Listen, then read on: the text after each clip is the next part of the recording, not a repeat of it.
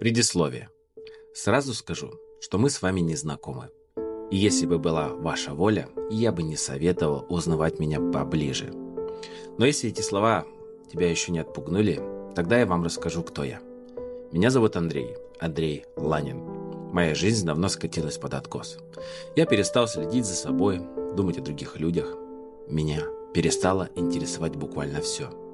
Я каждый день поднимаюсь с кровати с мыслью, что лучше бы я не просыпался вообще. Живу, я вам скажу, небогато. Все, что осталось от моей прошлой жизни, это однокомнатная квартира на окраине города. Мое обычное утро проходит за бутылкой водки. Но иногда я выхожу на улицу, чтобы купить очередные травы. Вы, наверное, спросите, как я докатился до такой жизни. Давайте попробую вспомнить. На самом деле я был успешным полицейским в нашем городе. Я отлично выполнял свою работу, и мне это нравилось. У меня была самая красивая жена на свете, как сейчас помню ее белокурые локоны, вьющиеся на ветру. Ее бездонные зеленые глаза. Глаза. Как я любил ее глаза. Я влюбился в нее только из-за их внеземной красоты.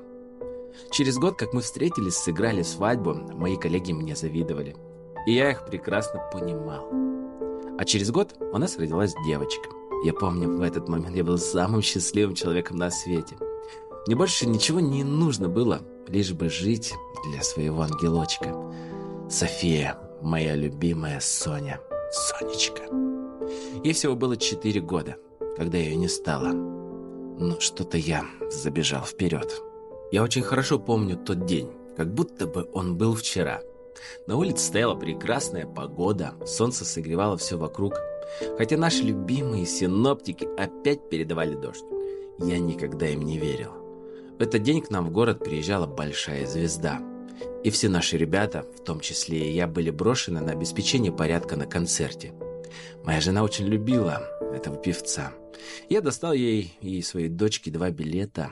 Она настояла взять с собой дочку на концерт. В тот день все шло как обычно. Люди шли на концерт. Мы проверяли каждого на наличие холодного оружия. Когда мы наконец разобрались со всеми людьми, мы вздохнули с облегчением. Концерт начался. И как сейчас помню, зал взорвался овациями. Я до сих пор не понимаю, почему его так любили.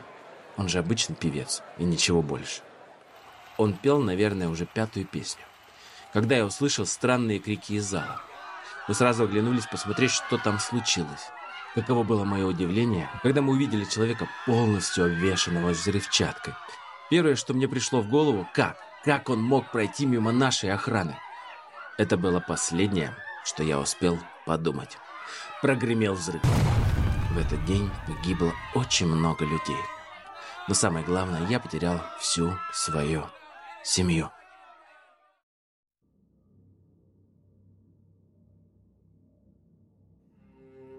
Глава 1. Душевная боль. На дворе стоял 2042 год. Я уже был не тем энергичным молодым парнем. Мне стукнуло 58.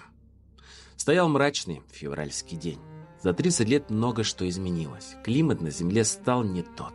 Постоянные дожди, которые сменялись только ветреными днями. Знаешь, синоптики теперь каждый день попадали в цель. А почему бы и не попадать? Ведь солнечных дней у них не было уже 10 лет. Люди сильно изменились. Многие перестали выходить из своих домов, заказывая еду только через интернет.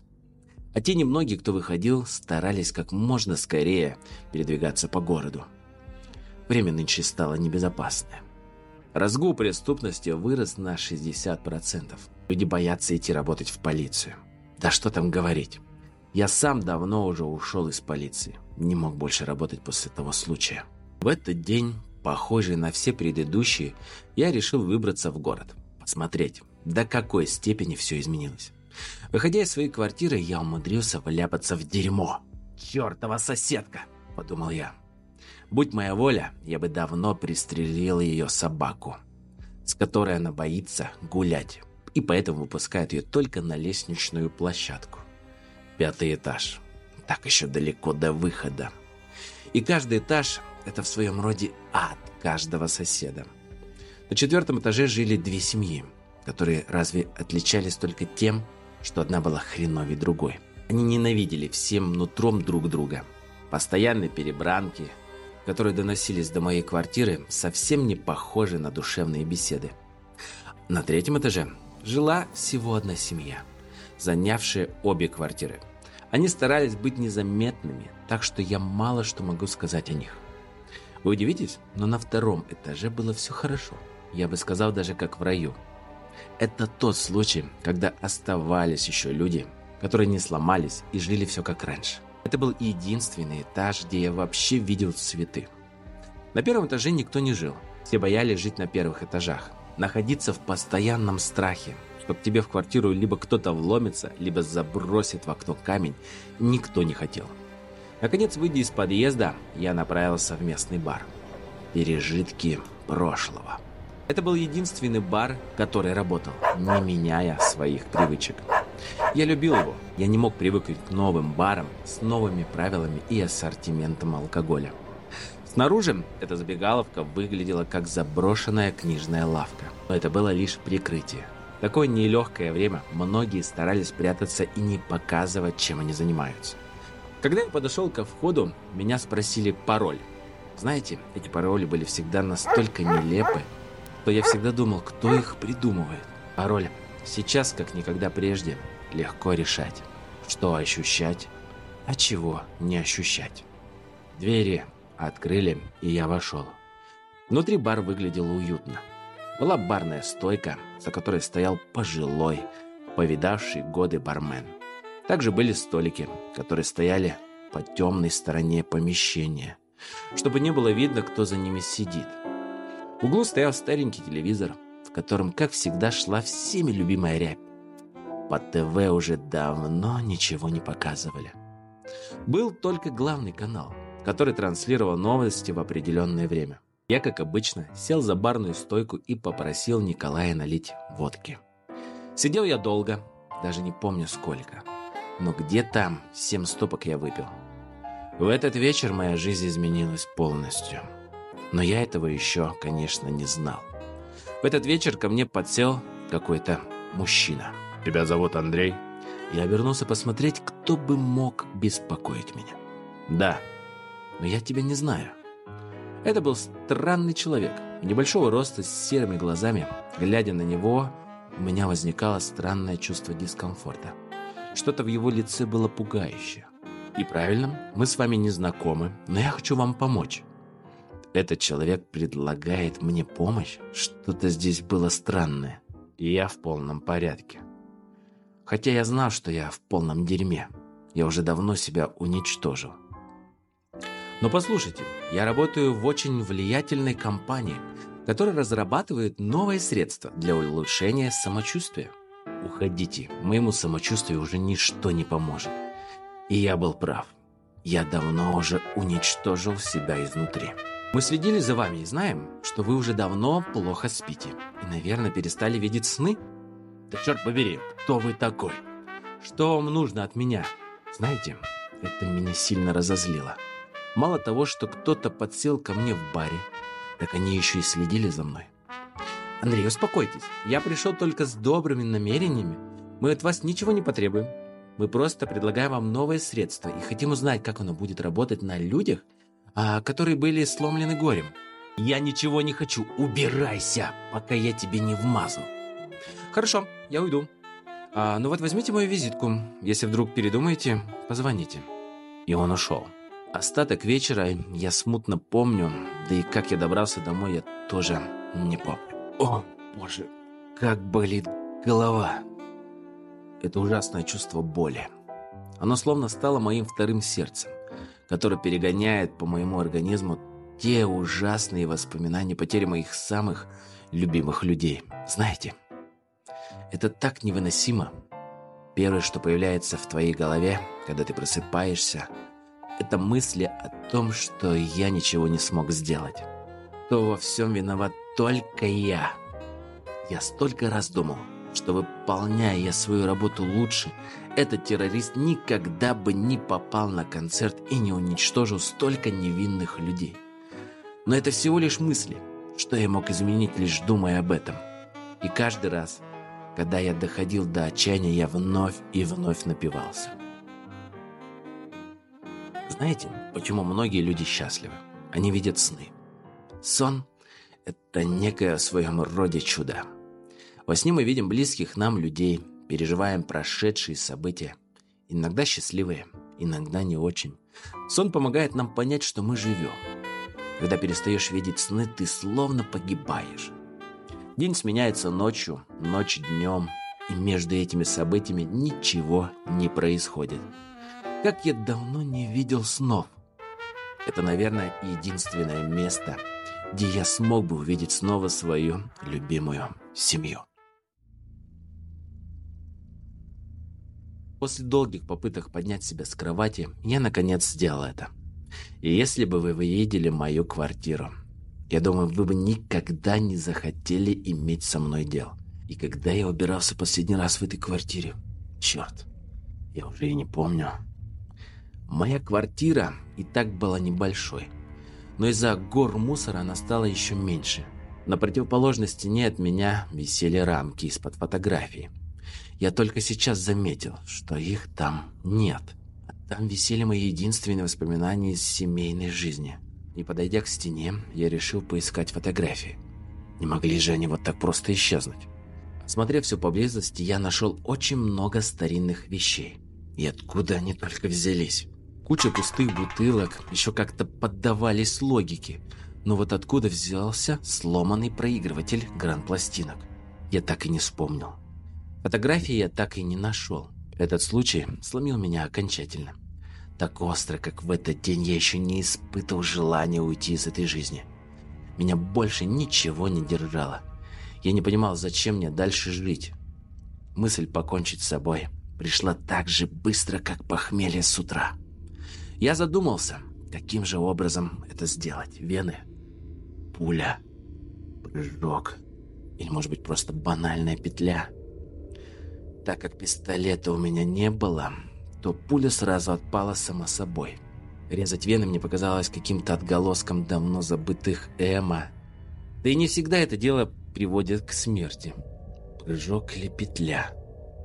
Мне было лень куда-то идти, и в этом нелегком выборе победила петля. Найдя в своем квартирном хаосе кусок веревки, я привязал ее к люстре. Эти последние минуты жизни. Обычно человек вспоминает всю свою прожитую жизнь, но не я.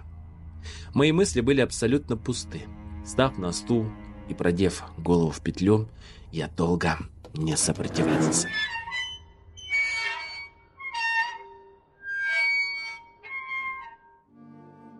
Не всегда вам, наверное, приходилось видеть человека, висящего в петле. Эта картина не из приятнейших. Андрей висел тихо и смиренно, Мрачная обстановка его квартиры как никогда подходила к сложившейся ситуации. Зайди кто сейчас к нему в квартиру, никто бы и не удивился, найди здесь труп. Обои уже давно перестали быть теми обоями, которые купила его жена. А вкусу ее могли позавидовать многие. Она была чудесной девушкой. В институте поклонников у нее было хоть отбавляй. Ее все любили. Почерневшие от сырости обои больше походили на грязь, которая стекала со стен. Горы пустых бутылок валялись не только на кухне, но и по всей квартире. Большая часть мебели была поломана. Единственное, что оставалось целым, это кровать, на которой Андрей спал. Его квартира уже давно перестала походить на место проживания человека. Это, скорее всего, было больше похоже на место проживания медведя-гризли. Очень громкий грохот и звук сломанной люстры мог бы переполошить любых соседей. Но в такое время никто не решался лезть не в свое дело. А сейчас такой грохот мог означать только одно, что Андрею еще рано уходить из этой жизни. Он лежал на полу, уже почти весь синий, но он дышал. Уже ни новая люстра не смогла выдержать вес Андрея и рухнула, спася тем самым его жизнь. Лежа на полу, я почувствовал сильную боль в правом предплечье, передавленное горло. Мне было очень сложно дышать, но я дышал. Это ужасное чувство, когда ты не умер, но покалечил себя. Я лежал и понимал, что я никогда не смогу уйти из этого мира. Решив, наконец, встать, я увидел что-то рядом со своей рукой. Это была визитка, та самая, которую мне дал тот странный парень в баре. На визитке было написано «Мы сделаем твой сон явью». И я решил, это знак, задуманный кем-то свыше. Глава вторая. Сон, милый сон. После неудачного самоубийства я понял, что мне дают второй шанс.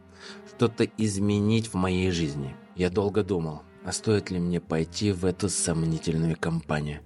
Но делать мне больше нечего. В моем шкафу не было много вещей, и тем более чистых вещей. Я отыскал свой старый костюм, в котором я был на свадьбе. Как же я был удивлен, когда я смог в него влезть. Он на мне сидел, как в тот день. Знаешь, наша свадьба была шикарной. Оленька подошла к этому событию со всей душой. Помню, она очень долго переживала, что свадьба получится скучная и неинтересная. Но я всегда знал, что если за дело взялась моя Оленька, этого никогда не будет. Приготовления к свадьбе начались за полгода. Мы долго обдумывали и решали, сколько человек мы сможем пригласить. Если честно, я не мог похвастаться большим количеством своих друзей. Но я знаю точно, что те, кто был рядом со мной, стоили тысячи таких друзей. С моей стороны были приглашены всего двое моих лучших друга. Николай Костылев и Павел Белоусов. С Николаем мы работали в одном участке, мы с ним были напарники. Я вам честно скажу, ему я всегда мог доверить свою жизнь. Он никогда не подводил меня в трудную минуту. Всегда мог прикрыть меня от пуль и не только. Порой мне нужно было смыться по-быстрому с работы, и он всегда меня выручал. Павлик был мой лучший хороший друг со школы. С ним мы отсидели лучшие годы нашей нелегкой школьной жизни. Какие только шалости мы не устраивали на уроках биологии. Уже тогда я знал, что посвящу свою жизнь криминалистике. Один раз мы с Павликом пробрались в лабораторию биологии, и одну из лягушек наполнили красной краской. Нужно было видеть лицо Катьки, когда, разрезав лягушку, ее всю обрызгала. Два дня не могла выйти из дома, потому что не могла смыть краску. Ох, и досталось нам тогда. Мы попали под домашний арест на два месяца. Но мы об этом не жалеем. Это того стоило. У Ольги было друзей побольше. Это неудивительно. Она была воплощение чистоты. Таких добрых и отзывчивых людей я никогда не встречал. Люди к ней прям тянулись. И она всех принимала, помогала, заботилась. Поэтому 70% гостей было только со стороны Оли. После разбора гостей мы подошли к самому ответственному моменту выбора платья невесты. Знаете, в этот день я проклял всех и каждого. Когда же закончился этот ад, я и не помню. Помню, что на улице уже было темно. Свадьбу мы сыграли 28 февраля. Боже, завтра же годовщина нашей свадьбы. Если бы не этот взрыв, проклятый взрыв, мы бы уже были 35 лет в браке. Счастливом браке. А, как же я себя ненавижу! Но почему же я не смог их спасти? Прекрати, Андрей. Ты уже достал. Соберись. Хватит уже себя постоянно жалеть и уничтожать. Иногда я был благодарен внутреннему голосу. Это единственное, что меня спасало от полного уничтожения. После того, как я оделся, взял ключи от квартиры, я наконец вышел из квартиры. В подъезде ничего не изменилось. Спустившись вниз, я вышел на улицу. Ох, ну и холодно же нынче выдался февраль. Это хорошо, что я догадался накинуть на себя свое старое потрепанное пальто. Подумав, что я не имею ни малейшего понятия, куда мне идти, я достал визитку. Адрес компании был расположен в центре города – путь был нелегкий, так как жил я на окраине, а добираться мне было не на чем. Я двинулся к своей цели пешком. По моим подсчетам, идти мне было около 15 километров. И почему я не купил себе велосипед? Хотя дальше бара я и не выходил из своего дома никуда. Идя к центру города, Андрей переживает воспоминания о своей свадьбе и трагических событиях, связанных с взрывом, который лишил его любимых людей.